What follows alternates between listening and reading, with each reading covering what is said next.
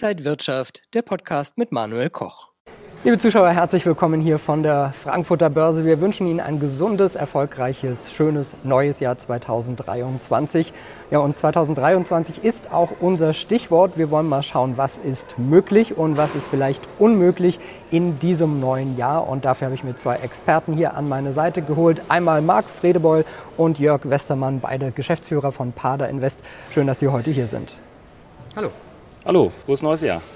Bevor wir vielleicht nach vorne schauen, schauen wir nochmal nach hinten zurück. Das Börsenjahr 2022 war ein sehr spannendes Jahr. Es ist sehr viel passiert. Wie ist Ihr Fazit? Ähm, ja, unser Fazit ist eigentlich, dass die ähm, Spannung ja schon im Jahr 21, Ende 21 angefangen hat mit den Zinserhöhungen. Wir hatten Leitzinsen von um die 0 Prozent, wir hatten Baufinanzierungszinsen von unter 1 Prozent und ähm, die sind ja relativ schnell gestiegen auf bis zu 4 Prozent. Ähm, dann kam die Krise in der Ukraine dazu, der Überfall ähm, von Russland und ähm, das hat es nicht einfacher gemacht. Ähm, daraus resultierend die Energiekrise, die Lieferkettenendpäxe und das hat die Märkte doch schon ordentlich unter Druck gebracht. Wir haben gesehen, der DAX über 10 Prozent im Minus aufs Jahr gesehen, äh, Nasdaq fast bei 30 Prozent im Minus gewesen. Das waren schon herbe Rückschläge und auch in verschiedenen Indizes hat man gesehen, okay, die verhalten sich auch anders, also was das Minus angeht. Und wir sind eigentlich ja, ganz stolz und ganz froh, dass wir es geschafft haben, bei unserem Portfolio mit 100% Aktienquote bei nur minus 5% zu liegen. Und von daher sind wir ganz gut durch 2022 äh, gekommen. Ja, ich glaube, viele können das nachvollziehen, äh, die auf ihr Depot immer noch schauen und es sieht sehr rot aus. Wie haben Sie das denn gemacht, dass Sie dann praktisch nur so ein kleines Minus haben? Ja, wir fahren eine passive Anlagestrategie mit einer maximalen Streuung. Ähm, wir betreiben kein Market Timing, kein Stockpicking ähm, weil wir halt nicht wissen dementsprechend, ähm, was am Markt passiert. Wir verlassen uns auf ähm, eigentlich, dass Märkte immer effizient sind und damit haben wir es halt geschafft, ähm, nur ein relativ kleines Minus einzufahren. Die Frage ist ja auch, wenn wir jetzt mal auf 2023 schauen, wie es da weitergeht und wie man sich da aufstellen sollte. Die Frage kann ich ganz einfach beantworten. Ähm, ich bin kein Prophet und ich kenne auch keinen, der äh, Prophet ist, aber Spaß beiseite. Ähm, wir wissen nicht, was passieren wird. Also wir haben immer noch einen Krieg, ähm, wir haben immer noch eine Energiekrise, wir haben immer noch Lieferengpässe und das kann sich in die eine oder die andere Richtung auswirken. Wenn der Krieg schnell vorbeigeht, haben wir relativ schnell wieder Kurssprünge. Ähm, ob die auf Dauer bleiben, weiß ich nicht. Die Energiepreise werden hoch bleiben, weil die Lieferketten sind unterbrochen. Ob die jetzt wieder von Russland aufgenommen werden, ja, nein, vielleicht.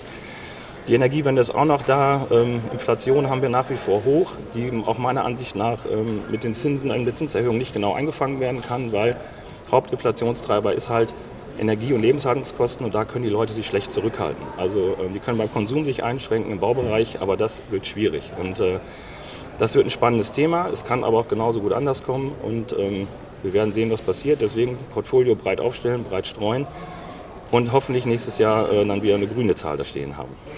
Trotzdem muss man ja wahrscheinlich seiner Strategie so einigermaßen treu bleiben, in schlechten und in guten Zeiten. Ähm, wie wäre dann so die Prognose fürs kommende Jahr?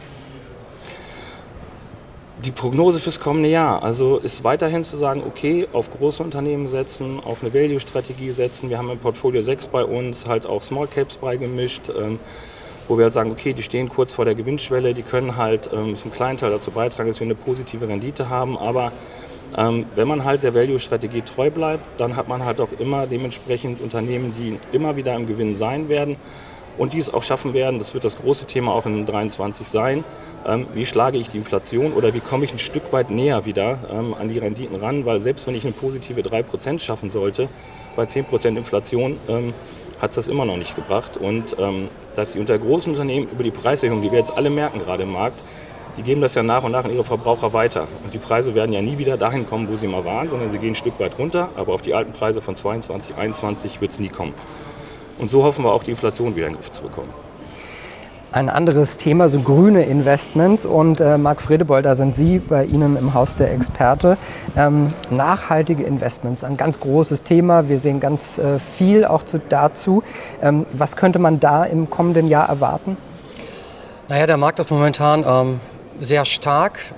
Wir haben unseren Hauptpartner hier, die Pangea Live, ähm, schon seit 2016, 2017 mit im Portfolio und die hat im letzten Jahr in 22 21 Prozent, glaube ich, ähm, ungefähr abgeliefert. Ähm, Zielrendite ist hier 5,5 bis 7 Prozent. Das ist natürlich der aktuellen Situation jetzt geschuldet.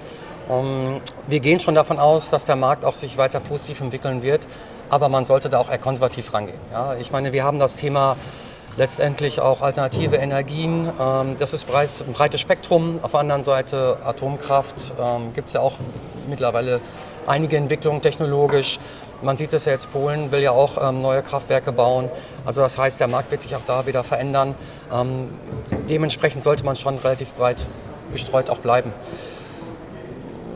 Ja, und so mein Wunsch wäre eigentlich dahingehend, dass wir mal aus diesen Debatten rauskommen, Klimaneutralität, CO2-Neutralität und Kompensationszahlung final, ähm, sondern wieder hin zu echten Umweltschutz. Wir sehen ja gerade in Deutschland der Energiekrise geschuldet, dass wir jetzt wieder vier Kohlekraftwerke aktivieren wollen, ähm, die den Umweltstandards nicht, nicht, nicht erfüllen. Ähm, der LNG-Terminal in Bremerhaven, das sind so Themen, ähm, das macht sich umweltfreundlicher.